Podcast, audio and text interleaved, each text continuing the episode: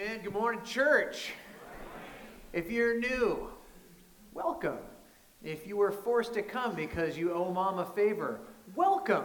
We are glad you're here. There are donuts to make up for anything that you have to endure in this next 30 ish minutes or so. So, super glad you're here. For those watching online, glad you guys are here with us. We have been in the book of Jonah. And this is the one section that I'm like, oh, I'm a little worried. But then I'm like, no, it's God's word. I shouldn't be worried. I'm just going to preach it and let it do what it's supposed to do. But before I do that, I want to go to a different place in the Bible.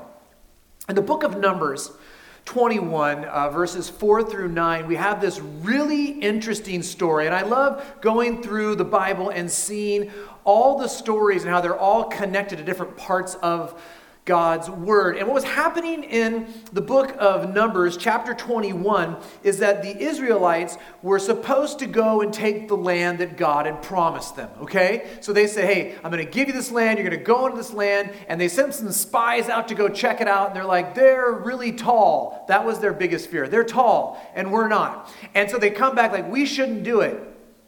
And God's like, no, you're not trusting me. You're not believing me for the promise that I have for you. That's the whole point. Yes, they are tall, but I'm bigger than them. I'm your God. And so, because of that, they had to endure this punishment to wander the desert for 40 years. And all during that time, God provided for them. God cared for them. He gave them food. He gave them water. He made it little things like your sandals won't wear out. Just little stuff like that. Your clothes will last. You'll be able to endure this until that generation all dies off. And then the next generation will inherit the land that I promised them. Well, during that time, what we see is that they started to do what they do really good, which is what we do really good, which is grumble and they start to complain. And they start to complain to God about, God, this is your fault, even though it was their sin, even though it was their distrust that got them in the situation. They're blaming God. And like, well, they start blaming Moses. Well, we don't like Moses. We want to go back to slavery where we were. And God's like, no, that's not going to work this way. And so God does this really interesting thing where he decides, like, you're going to be judged for your disbelief. You're going to be judged for your grumbling. You're going to be judged for your sin. And he sends all of these snakes into the Israelite camp. And they are poisonous snakes. They're not like nice snakes, because there's no such thing as a nice snake. They're all bad. And they start biting people, and people are dying, and people are getting sick, and it's going really bad. And then God tells Moses, hey, here's what I want you to do. I want you to make a bronze serpent, and then I want you to put that on a stick, and I want you to raise that up into the middle of the camp. And you're like, that is the weirdest thing. Why are we even talking about this? Because here's what was going to happen. As the Israelites looked to that serpent, as they looked to the bronze serpent, if they looked, they would be healed and they would live. And God does this thing where they have to actually they have to understand that sin is complex. And sin leads to complex problems. Can we just agree on that? Like sin gets really messy and it bleeds into everything and it gets really complex. But God understands that even more than we do. And so God then provides simple solutions for sins and how they work. Now, it may not be simple how we got there, but how we interact with them is very simple. Because the idea was is if they looked at the serpent and believed in faith, then they would be healed and they would have life. And you're like, I thought we were in the book of Jonah. But this is where we find ourselves with Jonah as we start to look at the complexity of Jonah's sin and where he's going and what a mess he's made of everything, that we're going to realize that God is going to provide a very simplistic way for him to have salvation, for him not to die. So we see that as Jonah deals with his consequences of his sins, we're going to see the character of God and how God provides healing and how he saves the people that call out to him. If you have your Bibles, please turn with me to Jonah chapter 1, verse 17. We're going to make our way into chapter 2 all the way to verse 10. If you're new and don't have a Bible, we have Bibles in the back. We'd love for you to grab one as a free gift so you can see and hear and uh, understand God's word. If you want to use your device, if you want to follow along, you can even look at the screen and we can go from there. It says this starting in verse 17. And the Lord appointed a great fish to swallow up Jonah. And Jonah was in the belly of the fish three days and three nights. Then Jonah prayed to the Lord his God from the belly of the fish, saying, I called out to the Lord out of my distress, and he answered me. Out of the belly of Sheol I cried, and you heard my voice.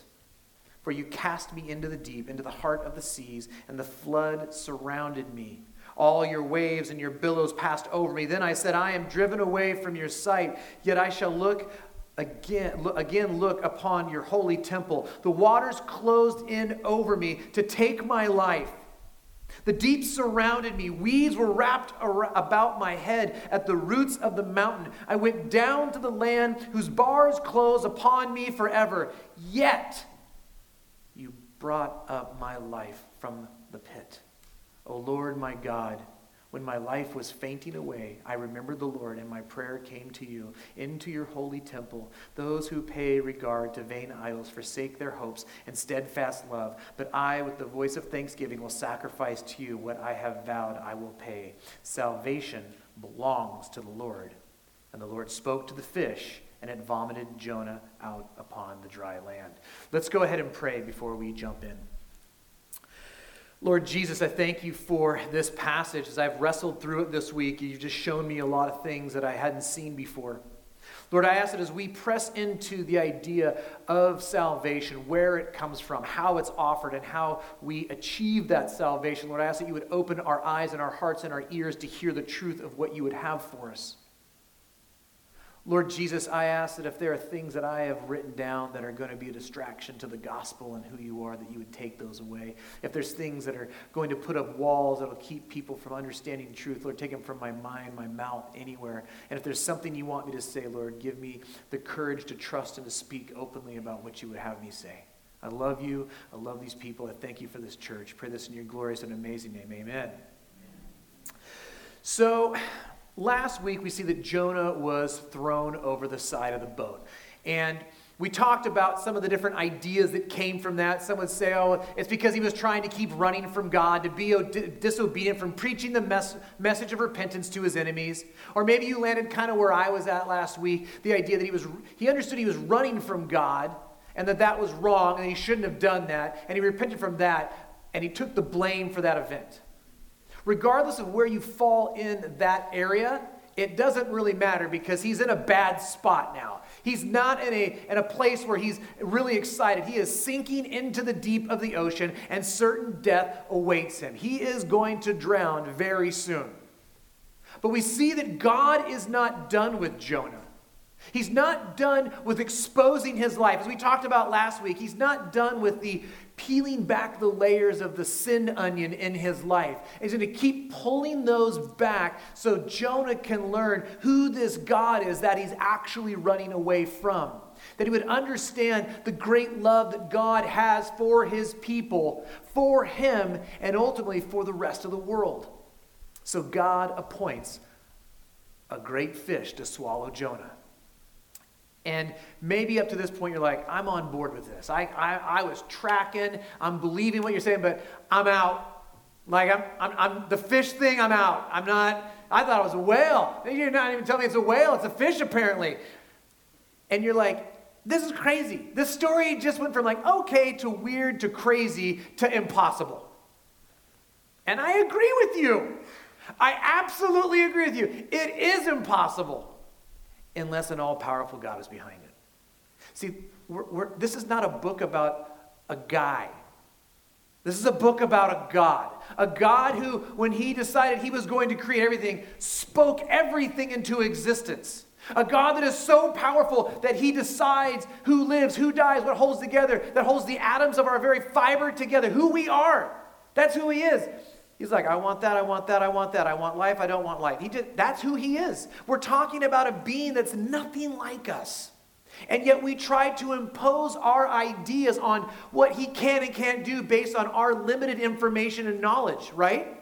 And so it does seem impossible. When I mentioned this study when we first started, I'm like, if you if this is the first time you're objecting to something crazy in the Bible, you really haven't been reading it very closely.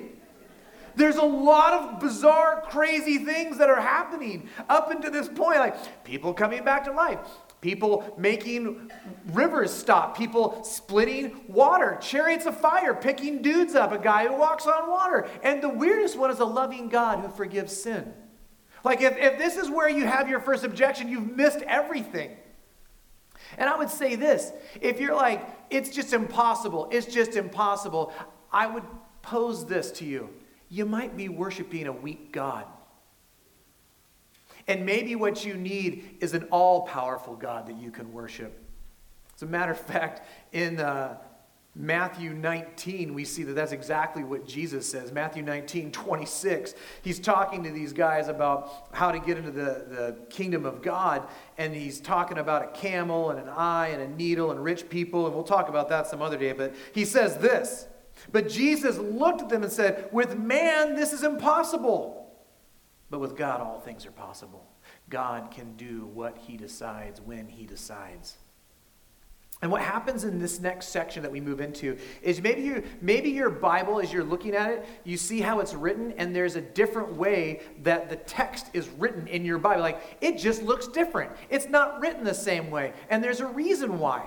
Because we've moved into a poetic form in this story. So this everything up to this has been telling the story and the history of what's going on, it's, it's laying it out, but then it shifts to poetry. And so Jonah's going to use his prayer as poetry as he communicates to God in this section. And verses 3 through 6 are going to be how Jonah cries out for help. And verses 6 through 10 are going to be how God answers that. Now, as I was studying this week, there was something that caught me that I hadn't seen before. And I was listening to a guy that I know, and he, and he kind of pointed this out. I'm like, oh, I hadn't seen that. Because in verse 17, we get the whole, you know, and then the Lord appointed a fish to come and swallow him, and he was in the belly for three days and three nights. I'm like, yeah, we all know that. It's verse 1 in chapter 2, the first word, that caught me. Then, after three days in the belly of a fish, then he decides to pray. You're like, that? What is going on?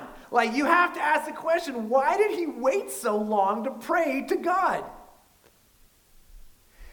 Here's why I believe. I believe because there was just still a tremendous amount of stubbornness in the heart of Jonah, that there was a pride in his heart.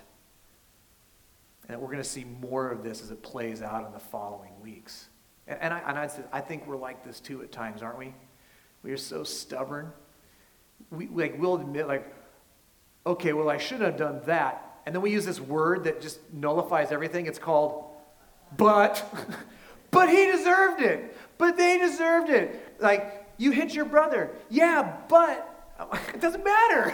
it doesn't matter what that is. When you say but, you're making an excuse for it. And even though we're trying to admit that we're wrong, there's something deep down inside of us that doesn't want to admit that we're wrong. And I think what we see with Jonah is the very same thing. He's like, I know that this was wrong. I know I shouldn't have done it, but there's a really good reason, Lord. Like, it, it, it, makes sense, right? It all, like, you'll, you'll get it. You'll catch up with me, God, when you figure out what I know. That's exactly what we do. And we try to spin our evil actions as actions of good all the time. Yet in all of this, we see that he is sinking deeper and deeper in the water because of his choices. He's about to die because of his choices. And if you're looking at it from a literary standpoint, as he's moving deeper and deeper, it's moving farther and farther away from God. It's moving deeper into death, deeper into separation, and it's starting to make a little bit of sense. See, God continues his pursuit of Jonah. God doesn't quit on his people. He didn't stop chasing after them. He continually chases after him. He wants Jonah to see God for who he really is. That he is a God of mercy. And that he has so much mercy that he sent a giant fish to save him because God loves his people, no matter where they are, no matter what they're going through. And if you start to think about this, we're always looking for the gospel everywhere when we read God's word. If you're not looking for the gospel, you're not reading the Bible properly. We should be looking for the gospel continually. It's one gospel story. And what we see is in this moment, the vessel of salvation is going to be this fish, that he has to literally be inside of a fish for salvation to take place. Jonah needed to hide his life in something for salvation. Does that sound like anything that we may understand or know as Christians? We need to hide our life in someone for salvation, in the person of Jesus Christ. That is the salvation. He is telling us the story of what Jesus is ultimately going to do. This is who he is. And if you look at what happens, we see that Jonah's prayer is a recount of what's going on in his life. In, the, in Jonah's weakest moment, we see in this situation, what does he do? He's only got one option. He can't do anything. He calls out to the Lord. Oddly enough, if you look at that uh, in verse 2 where it says that he called out to the Lord, do you know where else that's used? Well, it's used in chapter 1, verse 14, when the sailors called out to the Lord, L O R D, Yahweh. That's what they're doing. So he's doing the very same thing the sailor's doing. And I love that you've got these two opposing different kind of people. Pagans who know nothing about God and a dude who totally knows God, and yet they both need to call out to God because they need to be saved. That is what's happening. And out of his distress, he calls out. See, in his distress, God hears Jonah. And, and that should bring us comfort. That when we are in distress, that when we are at our end of our rope, at our wits' end, we don't know what to do anymore, that we call out, and there is a God who listens, who hears, and who answers. Jonah has shown nothing but rebellion and disregard for God and His will and His ways up until this point. Has he done anything that has earned God's grace or mercy? The answer is no, because then it wouldn't be grace or mercy. That's the whole idea that there's nothing that he's done. But God regards Jonah as one that he wants to engage and to teach the truth of who he is so he will understand the God that he says he worships, so he will worship appropriately. That's what's going on. And as we move into this poetic account, we're going to see that he starts talking about being cast in the sea by the Lord. You're like, but the sailors did it. God worked through the sailors to do that. That's what he's acknowledging in that moment that God is the sovereign one who's in control of all things. And that he's sinking deeper and deeper and further and further away from God. And what he's feeling, what he's sensing, what he's engaging in that moment is that he's seeing that God's favor was far from him as the waves came over and the billows crashed over and he went down and the seaweeds wrapped around that. Like he's like, I'm just so out of God's favor, so far away from God right now. And it uses a term and a word that maybe you're not familiar with. It's Sheol. And you're like, well, what is that? It's the realm of the dead.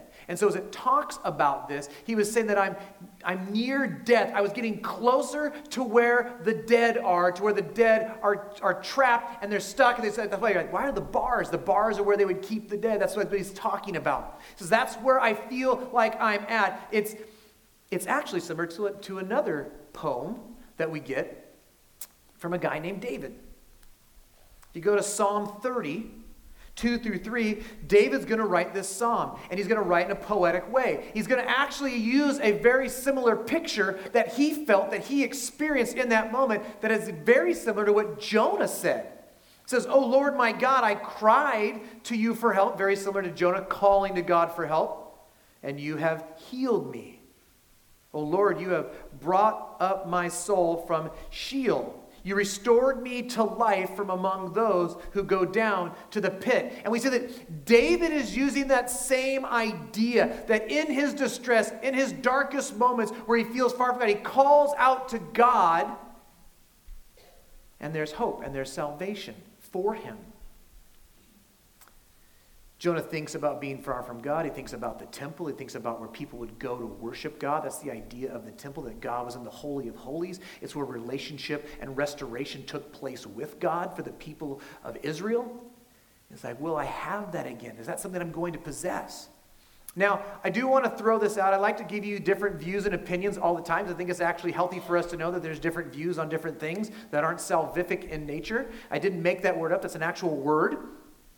But there are these some that say that potentially it feels like Jonah died and then came back to life later. And there's some people that I know that, that are like, I think that that's what it might be. And, and I want to talk a little bit about that. And I'll just tell you where I land, and you can make your own decision. I think you can see that there are parts that look very similar, especially as Jesus talked about that, and he alluded to that as well. That that is something that he would say.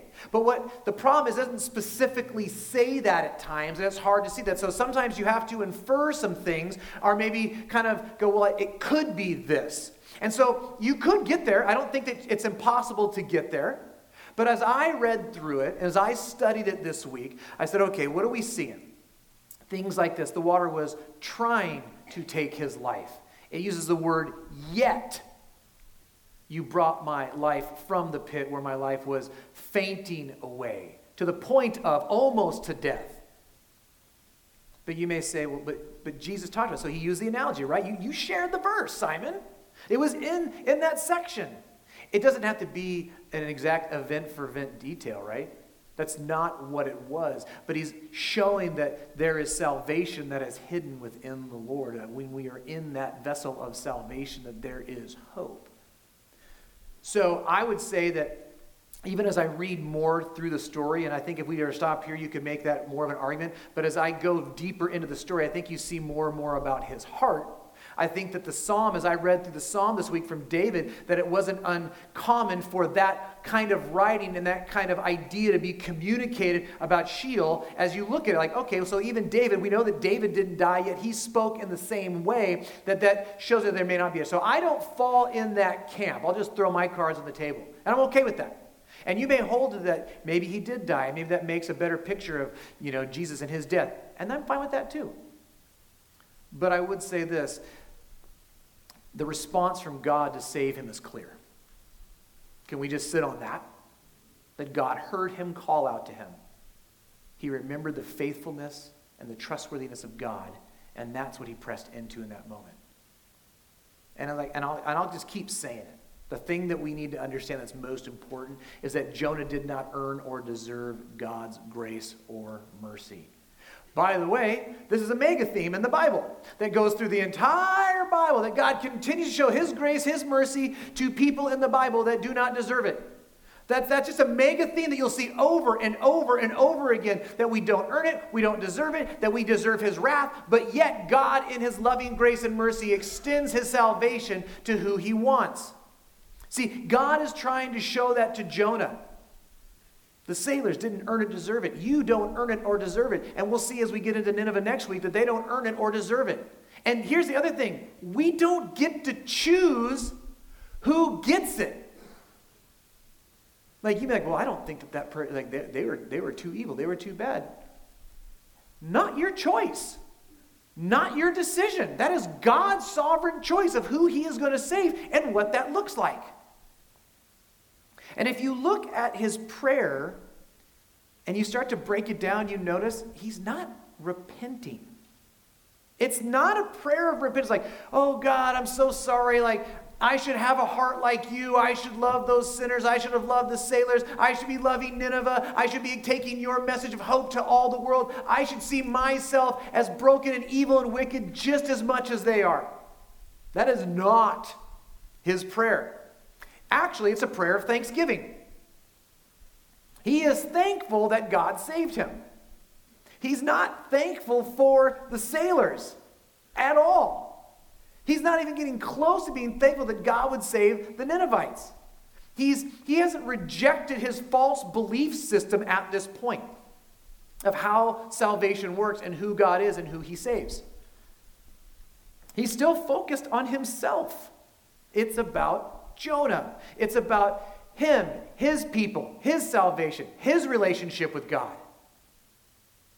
And if you start to unpack verse 8, and this is when I just kind of like, no, he isn't really saying this. And then I read it more, I'm like, I think he's saying this. Verse 8 is horrible because this is what he says Those who pay regard to vain idols forsake their hope of steadfast love. You're like, well, that sounds really nice. Like, what's the problem?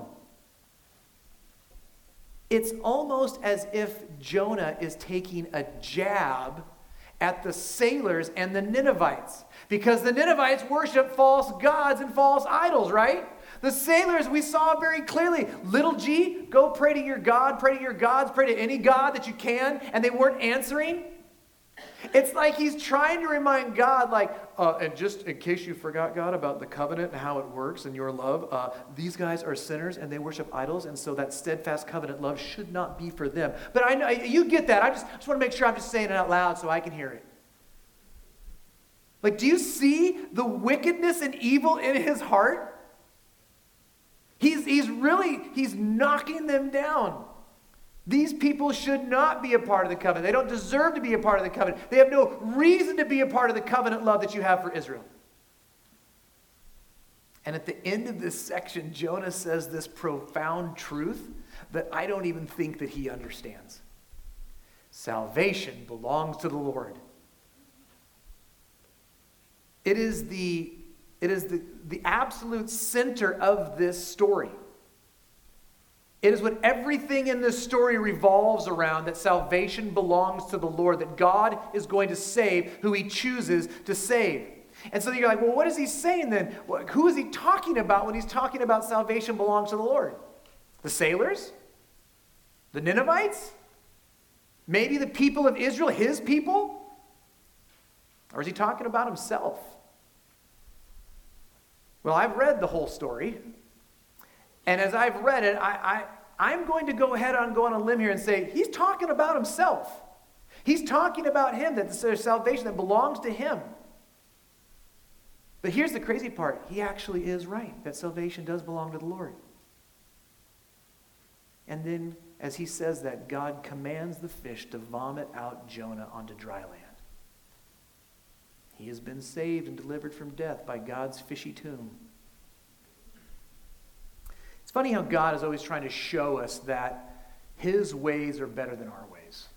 He's always showing us that we should obey him, that his ways are so much better than anything we can imagine. And at this point, there's a number of things that have happened, and there's a number of things that have actually listened to the voice of God. And let's think about it. The storm obeys God. The storm gets crazy. It gets crazier. And then the storm stops. So God is telling the sea what to do, and, well, it listens. Then we see that he speaks, and the sailors obey the voice of the Lord. They listen to God. So the sailors obey. They throw Jonah into the water. We then see that a fish obeys the voice of God, not once, twice. Twice the fish obeys. I'm going to swallow you. I'm going to throw you up. Okay, God. Here's the question Will Jonah obey the voice of God? We're going to see in the weeks that follow what's going to happen. We're going to wonder, like, does he? And if he does, what is the condition and attitude of his heart in that? Is it joyful obedience? Is it loving obedience? Or is it begrudging obedience? Because there's a difference. If you've ever had children and you ask them to do it, fine, do it. Oh, thank you, child. Your love and affection means so much to me when you speak. Not my kids, somebody else's kids. Not my kids. They just like that every time. It's like there's a difference in begrudging obedience and joyful submission. There really is. Now, you may be wondering, like, Simon, what do we do with this crazy prayer? How does this even like land in my life at all? Maybe last week you walked out and you're like, you know, you, I walked out last week and I'm like, man, um, heard the message, thanks. Yeah, I'm running from God, thanks. But then you didn't tell me what to do. And, and, I'll, and I'll say this there are times when I hold back the application a little bit. And part of it's because the story is unfolding before our eyes, right? And so if you give too much, you're kind of like, okay, what's the big takeaway? And so at times it's okay to just acknowledge at one point that, hey, just admitting that you're running from God is a great step in understanding where you are in your relationship with God. Understanding that you're running from God means you're not running towards God, means that something's got to change. It means that there's some kind of conviction going on in your life, and it's okay to sit in that at times and to think through it. It's okay to leave here and read the rest of the story. You can do that. I'm not going to be like, oh, how dare you read the Bible. Only I read you. The, no, that's not how we do it here. Read the Bible. You can read and you can like start to work through that in your heart and where you are and ask God, engage me. Help me see what I need to do. Help me see where I need to change. Well, last week, you got to start asking the question like, okay, well, what did Jonah do? Right now, what did he do? He was in distress and he called out to the Lord. Let me tell you, I don't know where everyone is in this room, but I know that life is complex. I know that sin is complex. And I know a lot of us are going through a lot of different things. And a lot of us, as I talk with people more and more, we smile a lot, but we're crying on the inside and we're screaming for help all the time. I don't know where you are in your relationships, with your health, with your job, with your finances, with your kids, with, with, whatever. I don't know where you are. And at times we can feel like we are drowning like Jonah, that we are alone, that we're far from God. And it can seem like there's no way out, and you feel like you need something. I, I share this analogy way too much, but it's just who I am, and I'm going to share it. I spent a lot of time in the hot tub. I'm not, I was born in the 70s. I'm not from the 70s, but I was born in the 70s, so I spent a lot of time in a hot tub. And I sit outside and I like to pray over these sermons. I was praying for the staff, I was praying for the sermon, I, am praying for my family. And I'm sitting out there, and where we were last night, clouds kind of kept rolling in. It was just what it was. It was a weird night. And so there was a lot of wind, and the clouds were moving around. But there was a moon out. I don't know if you knew that. There was a moon out last night. And I'm looking at the moon and I'm seeing it, and then the clouds are pushing across the sky, and at times the moon starts disappearing. It's amazing. The moon disappeared. No, it didn't. It was just hidden by the clouds, right? The clouds would come, and then something would happen where there were these pockets in the clouds, and occasionally the moon would poke back out. And I'd see it clear as day. And it was bright. At times in our life, the situations we're going through, the distress and the struggles, feel like the clouds that roll in. And it feels like it covers up that God is present and that God is there like the moon is.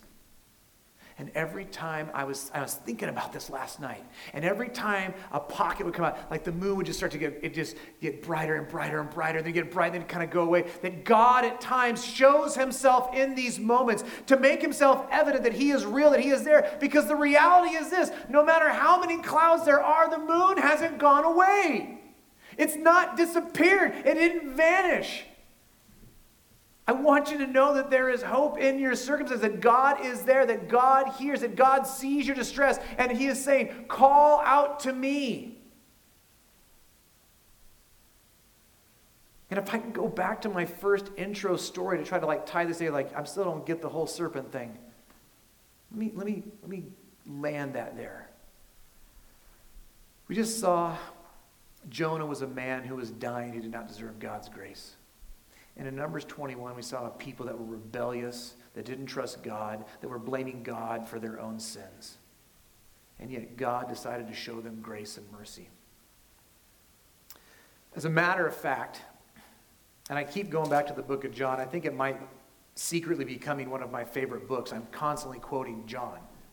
And in John 3 14, it says this these are the words of Jesus. And as Moses lifted up the serpent in the wilderness, so must the Son of Man be lifted up, that whoever believes in him may have eternal life. Like, it, sometimes God's like, You're so dense, I'm going to really explain what's happening so you'll understand. He is saying this that just like that serpent brought healing and life and salvation to those that were bit by the snake, that representing sin and death, that Jesus, the Son of Man, as he referred to himself, will be lifted up as well in the same manner on a stick as well. and that he was going to die, and that for those that look to him for salvation, for those to look for him and trust in his life, they would be saved. They would not die. They would be healed, and they would have eternal life. That's what he's saying. This is, this is what starts playing out as we look at our life and where we are. When we are in these situations, we're running from God with our hard hearts and our lack of love for others, are thinking that our righteousness will do something in our own ability. We need to understand, just like the sailors, they had to call out. Just like Jonah, he had to call out. And just like us, because of sin in this world that is leading us to death, that is separating us from God that feels like we're getting farther and farther away, that if we call out to God for salvation through his son Jesus Christ, we will have life and we will be saved. That is the gospel message. Maybe Maybe you just don't see it, but I'm telling you, if you are running from God, if you felt like Jonah did, you are feeling the weight of sin and its effects in your life. And there is a God that is screaming at you how much He loves you and cares for you, that He loves you so much that He sent His Son to die in your place. That's how much He loves you. He sacrificed His Son so you could be His son and daughter. And He is saying that you if you turn to Jesus, what you are saying is humbly, I can't do it. I don't have the ability. It's the same thing that the Israelites had to do with the bronze serpent. They had to admit that they couldn't and that God could. So you lay down humbly your anger, your frustration, your lust, your jealousy, your envy, your pain, your sorrow, your loss, your brokenness at the foot of the cross. Knowing that Jesus died for all of this. You don't have to carry that weight. You don't have to be the one that carries it. Jesus carries it. He died on the cross for you. He made it so you could walk in newness the way you were meant to walk. And as we look at the cross, we're saying, I can't. And he did. And so I can be free. And maybe those list of things that I've talked about, you feel like you're just stuck. The Bible would use the words slavery and chains to describe that feeling that you're feeling. Jesus would say that he has freed you from that. You're no longer a slave to it. doesn't have control of you. Like, well, Simon, I, I need to, what do I need to do though? You need to put it at the foot of the cross and know that Jesus did it. You can let go of that pain. You can let go of that hurt. You don't have to hold it. Think about this. If when Jonah called out to the Lord, God saved him, if when the sailors called out to the Lord, God saved them. Are you seeing a pattern? If we call out to the Lord, we can be saved. The question is, what do you need to call out to the Lord for? What do you need to repent of? What do you need to lay down? And it is the simplicity of the gospel of laying down your burdens at the foot of the cross and knowing that Jesus has taken those. Let's go ahead and pray. Lord Jesus, I thank you for this section of Scripture. I'm sure there's many unanswered questions. I'm sure there's many things that we would want to explore more, and that's great, and I think we should. But I ask that we would focus on the larger idea that you are a God that saves all. You save the religious, you save the pagan, you save us that we don't earn or deserve your mercy, that all we are called to do is look to your Son Jesus for our salvation, the same way that the Israelites looked at the bronze serpent, the same way that Jonah cried out, the same way that the sailor cries out. Lord, that we understand that you are our vessel of salvation. And as we place ourselves in you, we will be saved from death. We'll be saved from the land of the dead, that we will not have to worry about that, but we will be delivered through your death, Jesus. Let us cling to you deeply. Let us love you fully. I pray this in your glorious and amazing name. Amen.